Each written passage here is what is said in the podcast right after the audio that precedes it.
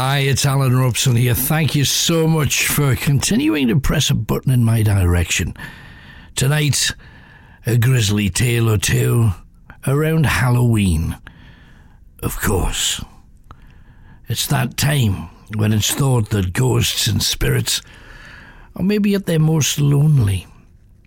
For at midnight, when we enter All Saints' Day, where prayers are offered to the dead who are held in purgatory, in medieval days they fused the pagan festival of Samhain with that of the Christian Hallows.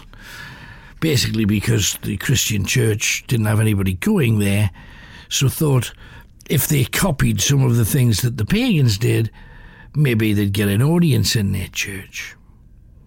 And it's from the time of medieval days that I've got something for you tonight.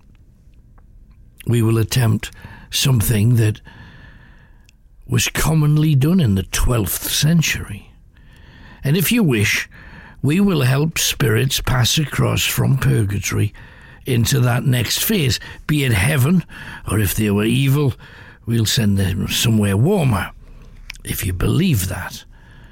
Personally, I believe we just go on to a new life. We're reborn. I have a rhyme that's supposed to give ordinary people a glimpse of those spirits. Now, back in days of old, this ceremony was performed in front of a huge open fire, whilst everyone uh, in the castle or in the house held hands. But we'll add another dimension to it, which makes it far more modern and possibly far more frightening. As you know, we've investigated many a poltergeist, we've exorcised many a spirit particularly that young couple that came to the radio station who were so terrified that every night at six o'clock they would sleep in their car in a car park rather than dare risk staying in their home to face what was happening to them. It seems the best chance we have of seeing spirit is from the cones at the side of our eyes. We rarely see spirit clearly face on. It's out of the sides of your eyes we must particularly pay attention to. So, at a time when the spirits are judged and moved out of purgatory, for at that second, if you're brave enough to try it, you may be able to see these souls passing over. Some may have been in purgatory only a few months, others may have been there for hundreds of years. Wherever you are, make sure all of the lights are out except one candle one single candle in a room. Now, because these spirits will only be visible at the side of you or behind you, position the candle right in front of a mirror. The bigger, the better. Now, remember, all of the lights are out, all of the electrical apparatus off. For those of our ghost hunters who are out and about, if you pull your car over, use your rear view mirror pointed inwards. The candle must be between you and the mirror. If there's a number of you in the same room, try and use different mirrors when possible. And this rhyme is supposedly where the idea came from for the movie Candyman. However, this does not allow spirits to pass through into your home, but you should be able to see them clearly. The rhyme must be voiced by the person who wishes to see. If your heart's not pure, you won't see. If your uh, intentions are not good, you will not see. It was said it helps speed the dead towards their fate, whatever that is to be. And you could well see a split second glimpse of people from way back in history anyone who has passed over can be briefly spotted. A philosopher called Dianto, who worked for Eleanor of Aquitaine, wife of one of the kings, said, This is the purest proof of God's many mansions, and for those who worry about family who have died, it is the most glorious of comforts, knowing that they live on elsewhere. So a glimpse of fleeting souls. The candle must be the only light, and it has to be a naked flame between you and the looking glass. The bigger the mirror, the better. Now I'm going to read the rhyme, and you will repeat every single line. Now, while you are repeating the rhyme, keep your eyes closed. Open it when you say the phrase, blessings be. Okay? So open your eyes when you hear the phrase, blessings be. So while you are reciting this, make sure you keep your eyes firmly closed, tightly closed so you can't even see the light of the candle, tightly closed. And if you do this, there's a good chance the mirror will show you its secrets. Don't turn around no matter what you see. If you turn around, it will disappear.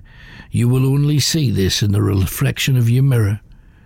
Open your minds and concentrate for this while. Do not break a huge chain that we're creating right across the world. So take your position. Switch all of your lights off. Make sure your candle is lit. Sit facing the looking glass. Close your eyes tightly, so tightly you can't even see the flicker of that candle. And good hunting to you. Now repeat everything that I say.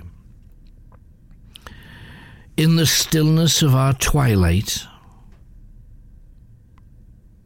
we seek to help those on their way. Give us a glimpse, Almighty, of the travelling ones this day. As they go forth uttering, we see the shadows stirred with souls of man and woman we hear their whispering word. We feel their gentle, airy touch, the breeze they leave behind. We hear the cries of their uncertainties as they gather with their kind. Protect us now as we guide them to heaven or fiery rocks. Let them swim in your glory through solstice to equinox. Blessings be. Now open your eyes.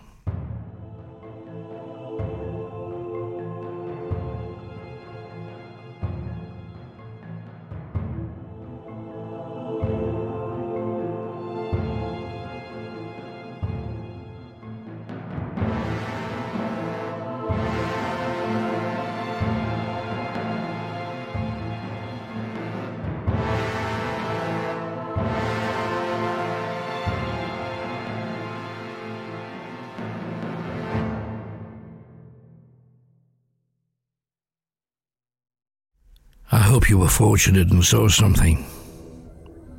Whether you did or whether you didn't, many of you will have picked up a huge pumpkin, or as I did as a child, a small turnip, and you transported into a, the face of some demon, a bizarre creature, a lantern creature.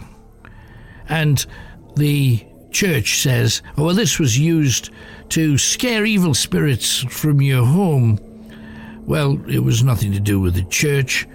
And was it that?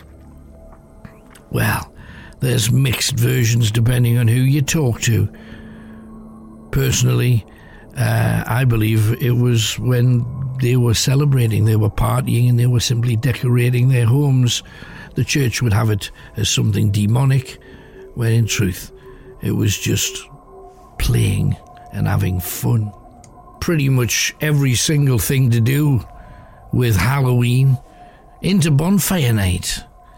was a week long celebration encompassing the 31st and going right the way across to the 5th. And why did people burn the guy? Well, it wasn't Guy Fawkes. It was a thing called guising. You would place the bad you, the you that hasn't achieved enough, the you that hasn't been kind enough to their friends and family, the you that you want rid of, the bad you, you burn on a fire. And in the new year, you begin again with all of your bad traits burned away. That was originally the idea. But those lanterns that I mentioned before, a tradition all over the world around Halloween. And it began at this time of year, Samhain, the festival of wisdom, of carving turnips or pumpkins. It goes back not 700 years, closer to 7,000 years. It marks the beginning of the Celtic year by welcoming home family ghosts and spirit to the place they love to be. Your home, your family's homes. The foods they enjoyed would be prepared and shared, whilst one portion would always be set aside for the dear departed.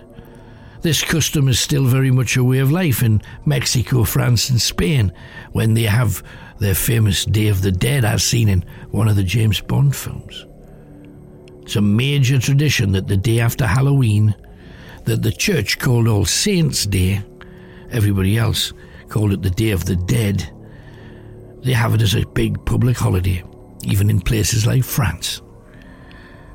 In Britain, people would leave garlic on the sill of a west facing window to summon their ancestors to the house. In times gone by, cattle would be brought from the hills and slaughtered for the window. One would be sacrificed and used as an early barbecue so that everybody gathered to pay tribute to their family who had passed away. Was a very superstitious time, and there was a massive fear of the unknown. Bonfires were lit, again, the church claims, to protect their towns and villages from evil spirits. Others say, Well, how else do you expect me to cook half a cow unless I build a bonfire? Over this time, the Guy Fawkes attempt to blow up the English Parliament came at a good time for the church because they were looking for another ritual to be stolen from the pagans. And they made guising Guy Fawkes, and it never was.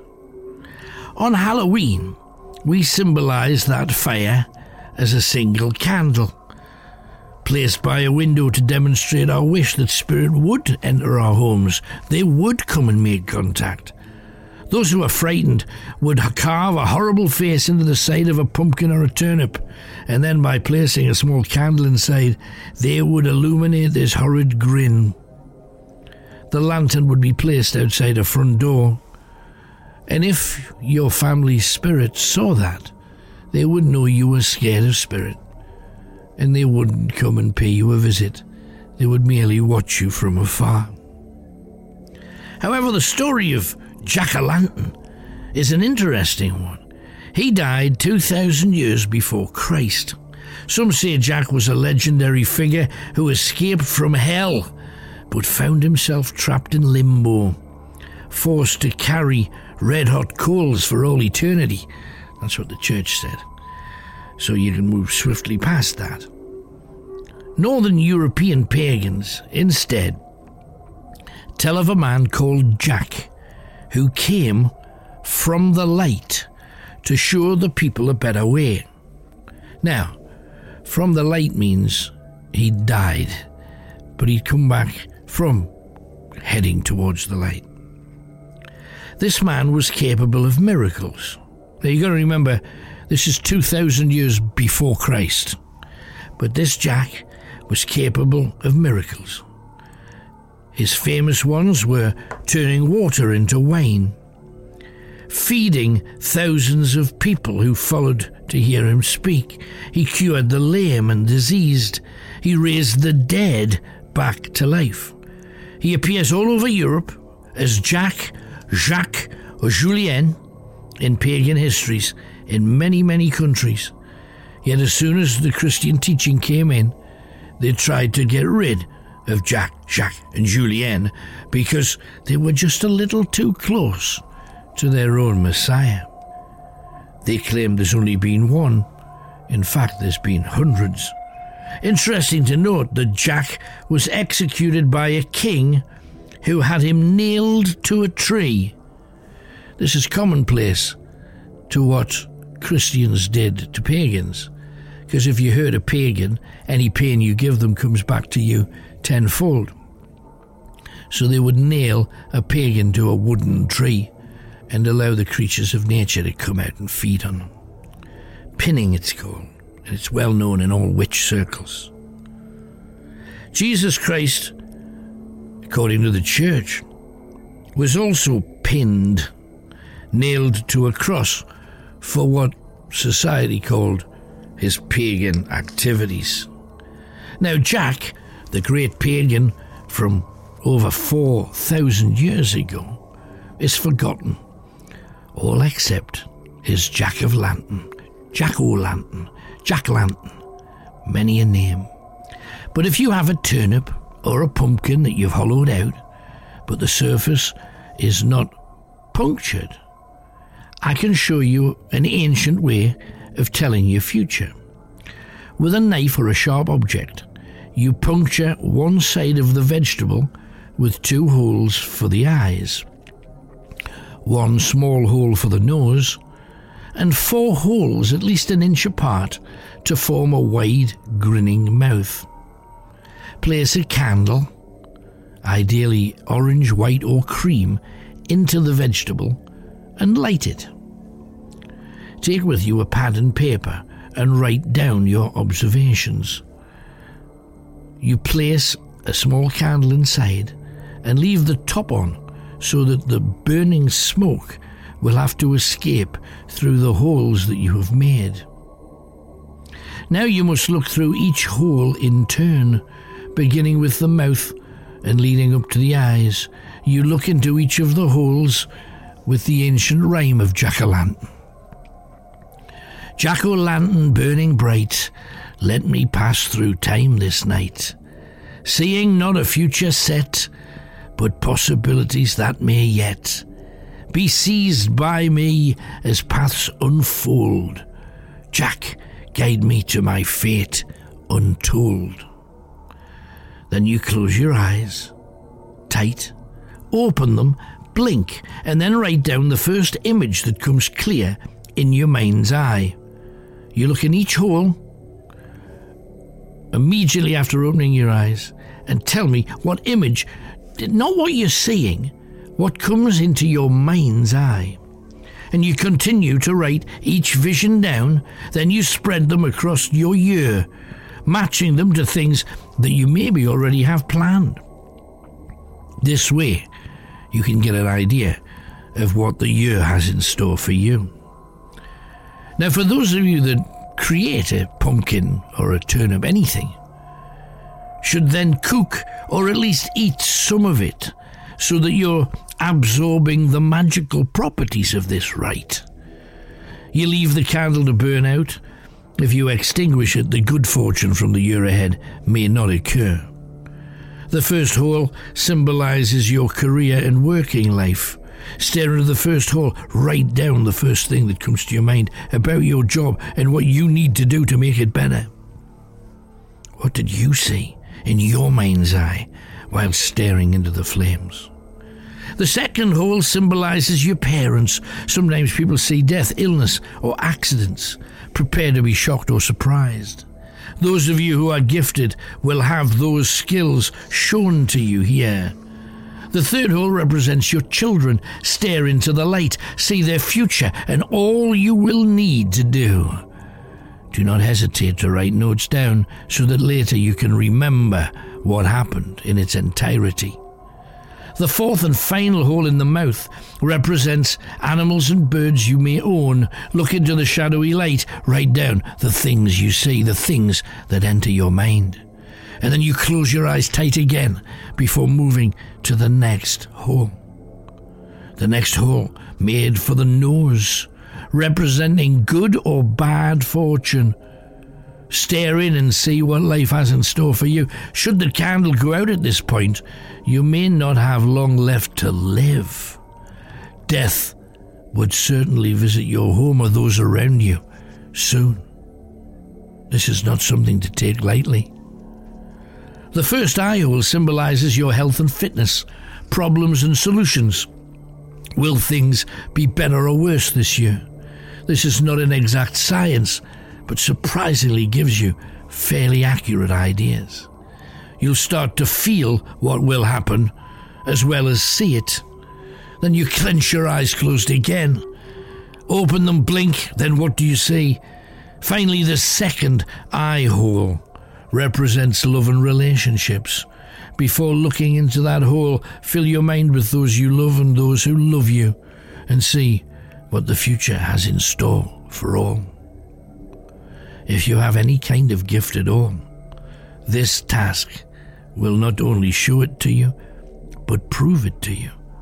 And all thanks to the late and often forgotten Jack o' Lantern.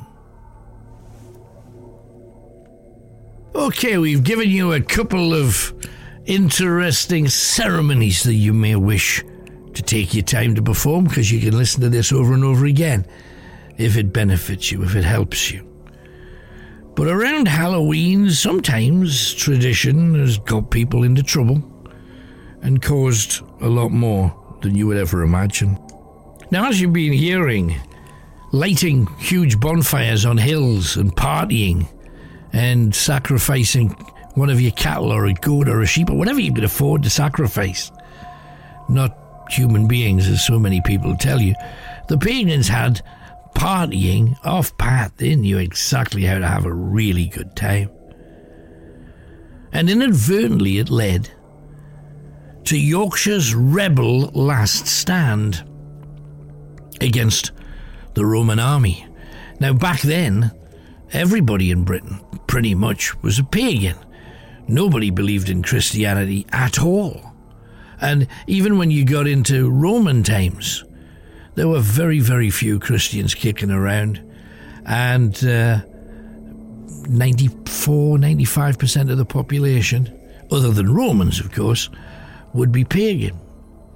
Now, if you visit the Valley of Stanwick St. John, you enter an area where the brave Yorkshire folk decided they would fight back against the massive onslaught of a very professional Roman army.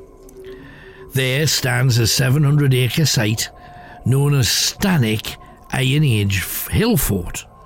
Over time, they've uncovered incredible artifacts here, ranging from Iron Age swords, clothes, jewellery, coins, a beautiful mask of a horse, and a human skull that had been badly damaged by axes.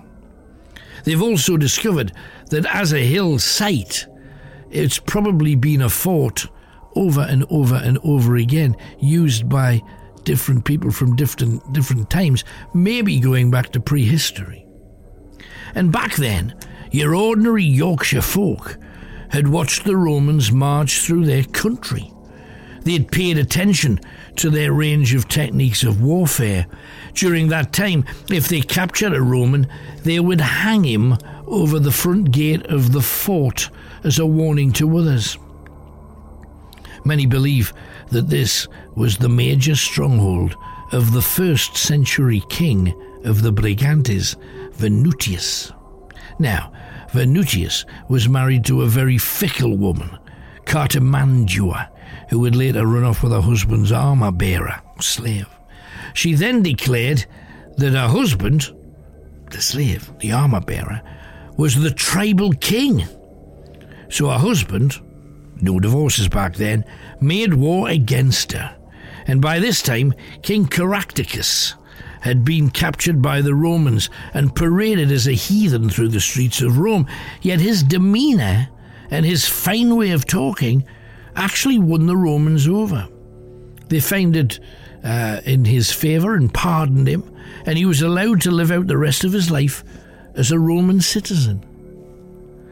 So this left Venutius to face the full might of the Roman Empire. Rome protected his ex wife, who had declared her peace with Roman rule. So Venutius first attacked her, forcing her out of this amazing hill fort. And he began a revolt that ended in defeat to Caesius Nasica. Some months later, he'd regrouped. He'd gathered even more men, and around 69 AD, he forced the Romans to retreat. They took his problem, Cartimandua, with them, and during their escape, Vellocatus, her new husband and ex slave armor bearer, had been left behind by the Romans, who certainly didn't want any example of a slave becoming a ruler. Some say he was left with a sack of gold coin so he could fend for himself. But Venutius caught him, took the coin, and with his money, Venutius essentially bought off Vellocatus's few straggling army members, and they all instantly joined Venutius. Now, this left his wife's lover prisoner to Venutius. So, the first thing he did, in front of an open flame, for it was getting near Samhain, Vellocatus had his penis and testicles cut off and fed to the dogs, whilst he was tied, pinned to a tree. The following morning, the camp woke up to the screaming of the most terrible kind. The man who had stolen his wife had fallen to the ground, and a number of wild dogs were tearing him apart, eating him alive. His hands still tied to the tree, his face now at floor level, and two dogs chewing at his face, ripping off cheeks, biting into eyebrows, almost cracking the bone of his skull. Venutius had watched the Romans march using shields to protect them from arrows. The only weakness they had was from below. So beneath the hill fort, they placed channels of pitch and pine oil. And once the Romans got within the range of their bowmen, the Brigantes, that's the tribe, fired flaming arrows into the ground, literally igniting the earth beneath their feet. As they tried to run, they were no longer covered by their shields, so they were all but massacred by the valiant Yorkshire folk. Roman leader Tacitus told Vespasian that because of Venutius, he would have to start again and recapture all of Yorkshire. They would never stop fighting unless they were wiped out. And even decades later, there were tales of immense bravery against ridiculous odds. Now, some say that Venutius was lost in the sands of time. Yet in the pagan chronicles, there is a story about how he fought a final battle at the hill fort. A new army of Romans had come to Britain with one job given by their emperor destroy and conquer Yorkshire. Yorkshire, of course, wasn't called Yorkshire at the time, but it was exactly that area pretty much. Now, they found a little bit of resistance to them. People would keep attacking their legion, firing an arrow to kill uh, one of their leaders, or picking off somebody that's hanging around at the back. But no major opposition, because they couldn't find them. They couldn't find any hint of enemy army until the night of Samhain. 31st of October into what the Christians would use as All Saints' Day, or the Day of the Dead if you prefer. It became a real Day of the Dead, because when Venutius lit half a dozen huge bonfires around the hill fort, animals had been sacrificed. It was time to party. Well, the Romans saw that. By this time in history, Venutius had persuaded another pagan tribe to join with the Briganti, the Carvetii, joined forces. They were going to fight the Romans together. They'd already been impressed with how Venutius had led the Brigantes and forced the Romans back. And they wanted to force them back further. As Rome were very busy defending their land from the Scottish, the one place they didn't want trouble is Yorkshire, catching a large number of Roman soldiers in between two rebel forces. So four Roman legions had travelled from Rome to destroy and totally wipe out all resistance. They were told not to leave a single animal standing. So in they charged along the valley, looking up at the bonfire celebrating the partying hill fort. Maybe the people at the hill fort saw the lights of this army coming near and thought nothing of it, thinking it was only more party goers lit up and looking forward to join in their tremendous celebration at the end of their working year. So they charged along that valley, heading up to Stanwick St. John and the huge fortification bristling with two tribes worth of rebels. On realizing that it wasn't just uh, a bunch of party goers, when they realized they were the Roman army there, they managed to beat back the first few waves. Once again, the ground set aflame, forcing them back. Venutius had already prepared the ground leading up to the fort. Then Venutius decided to order his men down from the hill fort to surround them and cutting down any who had survived the fire. The Briganti chieftain believed a massive victory had been won until, once they were all out of the fort, another soldier signalled, and two more full legions had got behind them. One entered the fort, and it was a massacre. All of the families, all of their wild stock, slaughtered too.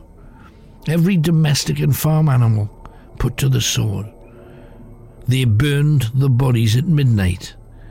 As the Roman officer said, We burn them at midnight, so all can see and smell the end of the Brigantes. It was a major defeat. Venutius dead, and all of his generals too. But these brave tribes never stopped their rebellion against the Roman overlords. And they would, centuries later, take their lands back. Now, this site is said to be an uncomfortable one to spend time at. If you visit it, you often feel terror in your stomach. The anxiety and blind fear some have witnessed hordes of dark shapes surrounding you. This is a place very much not for the faint handed. And some say, had the pagans not celebrated their faith in the way that they did, the Romans may have walked past that hill without any idea their enemy were atop of it. And again, something else happened around Halloween, because in this case, more proof that the Day of the Dead truly has a history of death stained upon it. In this case, it's the story of Billy the Stumper. During the end of the Boer War, all the way to the First World War, Bellingham Workhouse doubled as a hospital. Those that were badly wounded, especially those requiring amputations, came to use almost half of the building. Up to 27 military inmates at a time. They'd be patched up, shipped out, or buried, only for the next poor souls to arrive with limbs missing, bullet wounds, shrapnel, and all of the horrors of war. The quality of the medical care was better than on the front line, but was still rather dubious. Medical students with barely a year's experience were sawing off arms and legs. Even so, the excellent nurses provided by the hospital at Hexham often helped many a life be saved. The majority of those patients died more often of associated infections, sepsis, or pneumonia. One ultimate survivor was Billy Rutter of the Royal Engineers. He had both of his legs blown off in November 1914, and the remaining half of him returned to Blighty and eventually Bellingham's workhouse. Locals couldn't believe how well this guy did. He walked on his hands, swinging his torso to get around the building. He could go upstairs too, despite a little more effort. Everybody ignored his surname, Billy Rutter, and instead called him Billy Stumper and would bring him gifts, treat him to beers at the local two pubs back in the day. He would often sit on the bar, exchanging stories with the locals, and he raised the spirits of all of those at the workhouse until about 1918, just around Halloween. Around the building, they had open graves, not so much for people, more for arms, legs, fingers, thumbs, ears, genitals, toes, feet, whatever had to be removed. There were a few full body graves there too. Soldiers who died were often buried in their hometowns, returned by the forces, but those who had no family, the lonely, the desolate dead, remained around the Bellingham workhouse. Literally hundreds of people ended their lives there. And is there any wonder that people see ghosts in that building to this day? Billy Stumper returned home to London, where he became the talk of Hammersmith, a valiant soldier who was unstoppable even when he was on two stumps on his torso. Until one evening, when he was making his way down to his local, and a lorry reversed over him, killing him outright. And the weird thing was that the following Halloween, dozens of people say they saw the spirit of Billy Stumper swinging his torso on two long arms to get around the downstairs of the workhouse.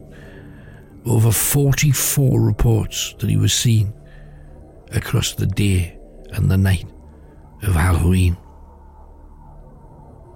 They say that his spirit returned to Bellingham, to the old hospital and workhouse that had saved his life.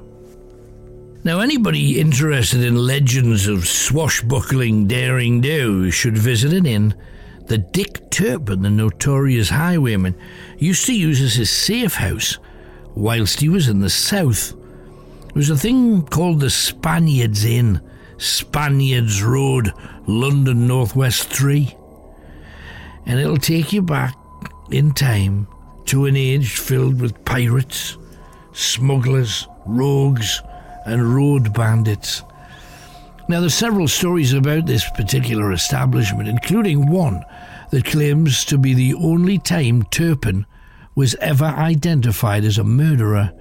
The legend begins with Turpin travelling down to London on his horse Black Bess to spend some time and some of his loot to meet one of his contacts who had been receiving a variety of smuggled goods from ships off the northern coastline.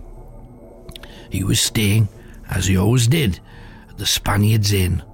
He was in a downstairs kitchen, actually having sex with a prostitute on the table, when a group of soldiers walked in on him and started laughing. Well, it was an odd sight to meet their eyes. Not even a rogue like Turpin could complete this maneuver with an audience, and he pulled on his trews and began shouting at the men for interrupting him so rudely. The soldiers were drunk and spoiling for a fight, and Turpin was in just the mood to oblige them. The girl tried to scurry back into the inn but was grabbed by one of the soldiers. No, don't run away, my puppet.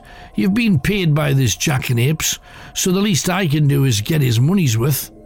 He started fumbling with his belt buckle while holding the frightened girl tightly by the arm. Much as she screamed, the innkeeper ignored her cries. In those days, the tenants knew that it was the customers who paid the money. The girls had to look after themselves. By this time, Turpin was being punched and kicked on the kitchen floor as the sergeant had his way with a young prostitute. Turpin regained consciousness some hours later to find the girl sobbing in the corner of the kitchen. The innkeeper had tended to Turpin's cuts, but the girl had been totally ignored. Her face was battered and bruised, a trickle of blood running from the corner of her mouth down her chin, gathering into a stain on the shoulder of her dress. Miraculously, none of the drunken troops had recognized their victim as Dick Turpin, for there was a sizable reward offered that time for his capture. His ribs ached, his jaw had an annoying click each time he spoke, and his every movement caused him extreme discomfort. He peered through the gap in the door, and there, at a table in the centre of the room, sat the very soldiers, laughing and drinking. He heard them say to the serving girl, Before we leave, we'll all have you too, my girl, so be swift with our ale. Another braggart shouted, If you tarry, we'll kick the landlord to death like we did that old peasant in your kitchen. They thought he was dead. Now, Turpin was a wily and calculating man. He rarely bit off more than he could actually chew. Yet here was a group of seven trained soldiers who had all heard and humiliated him. He decided that he would cast caution to the wind, but would bide his time until the moment was right. The ale flowed merrily, and in the early hours of the morning the soldiers were paralytic, hardly able to walk when they left that Spaniard's inn.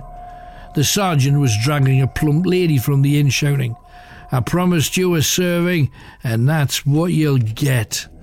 The innkeeper was begging him to leave her alone. She's my wife, Sergeant. Please, I can find you a woman if that's all you want. A woman be damned, barked the soldier.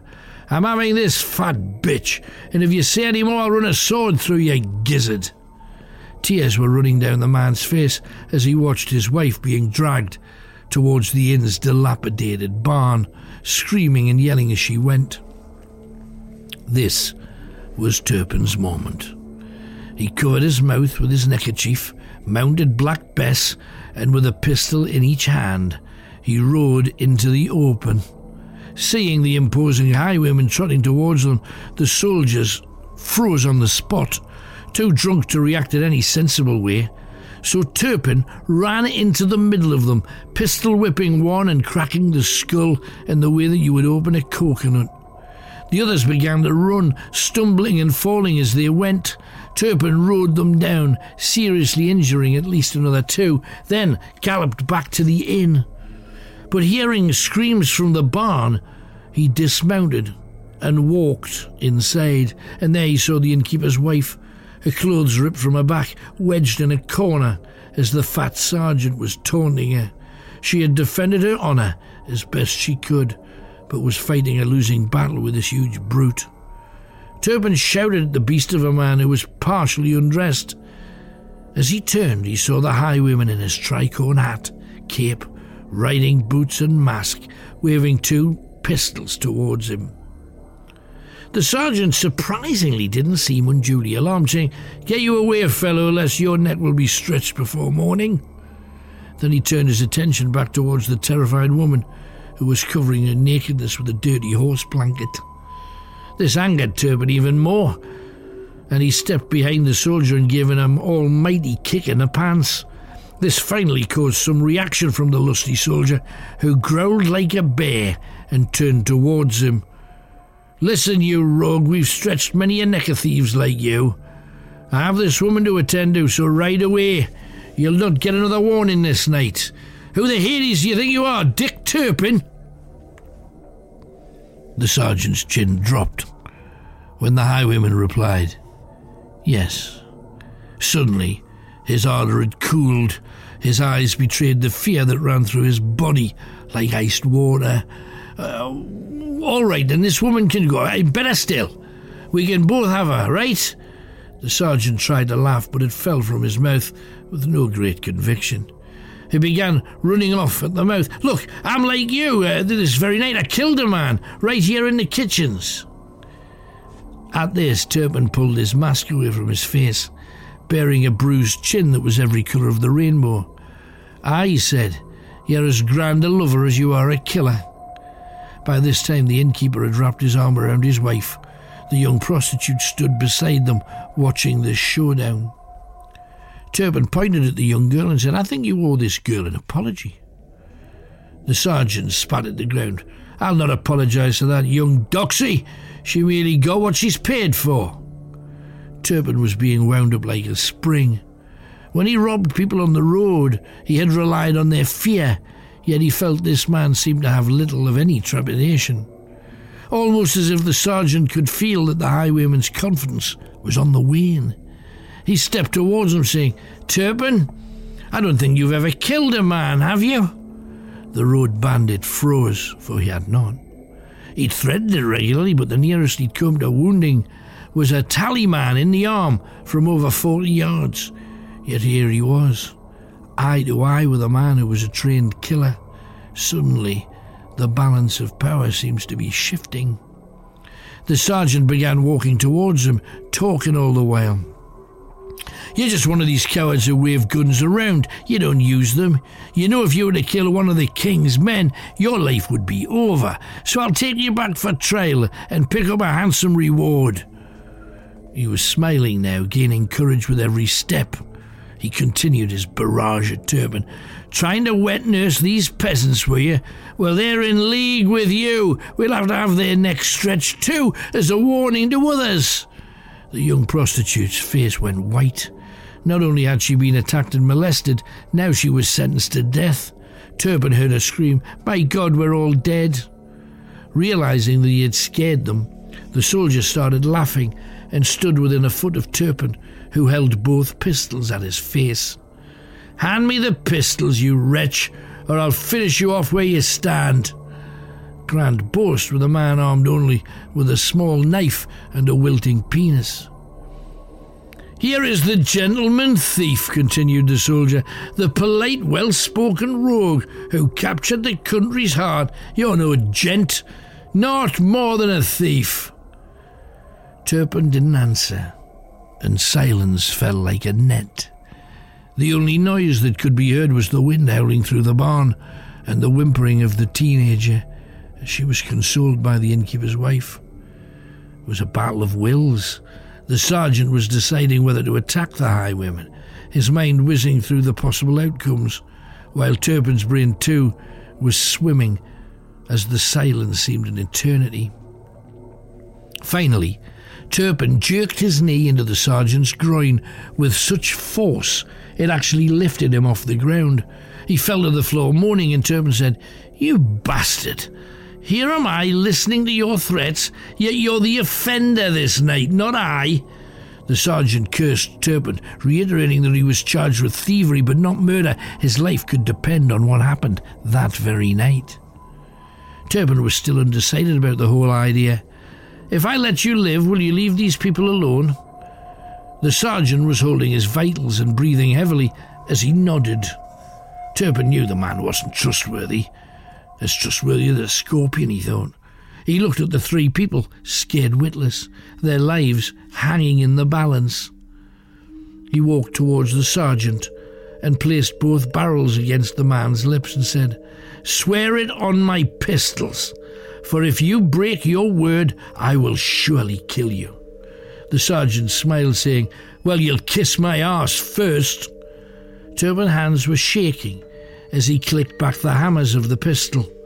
The sergeant was at his most menacing when he said, You'll hang, my lad, and I'll see that this nest of rogues is burned to the ground with everybody still in it.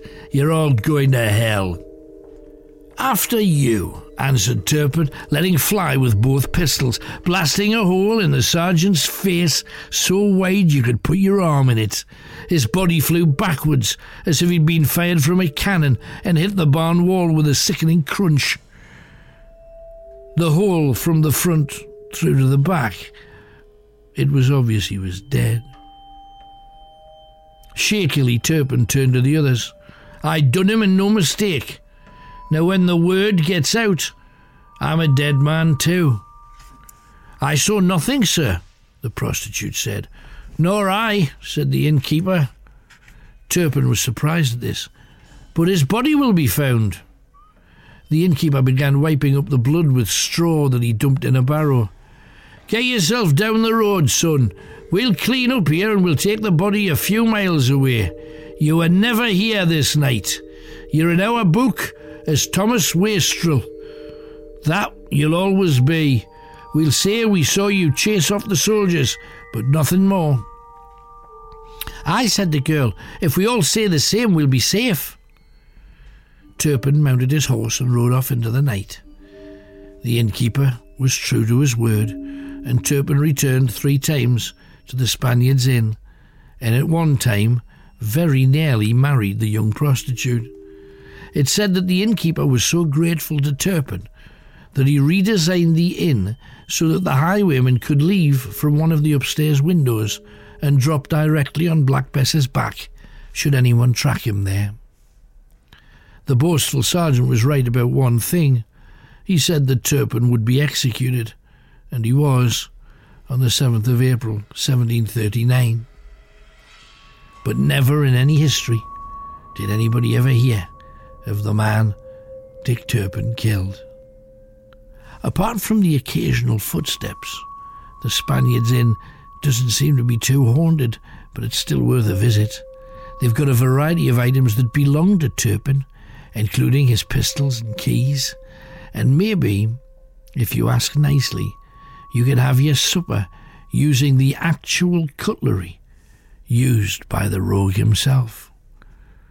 Several people have claimed to have heard ghostly hooves galloping across nearby Hampstead Heath. Whether this is Black Bess or someone going to the newspapers trying to flog a dead horse, I don't know. My researcher visited the Spaniard's Inn and said that he felt a presence in the bar, as if someone was just watching him.